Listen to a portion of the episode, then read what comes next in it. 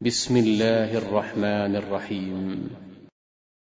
إذا زلزلت الأرض زلزالها وأخرجت الأرض أثقالها وقال الإنسان ما لها يومئذ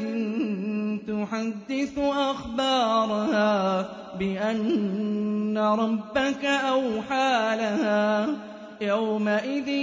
يصدر الناس أشتاتا ليروا أعمالهم فمن يعمل مثقال ذرة خيرا يره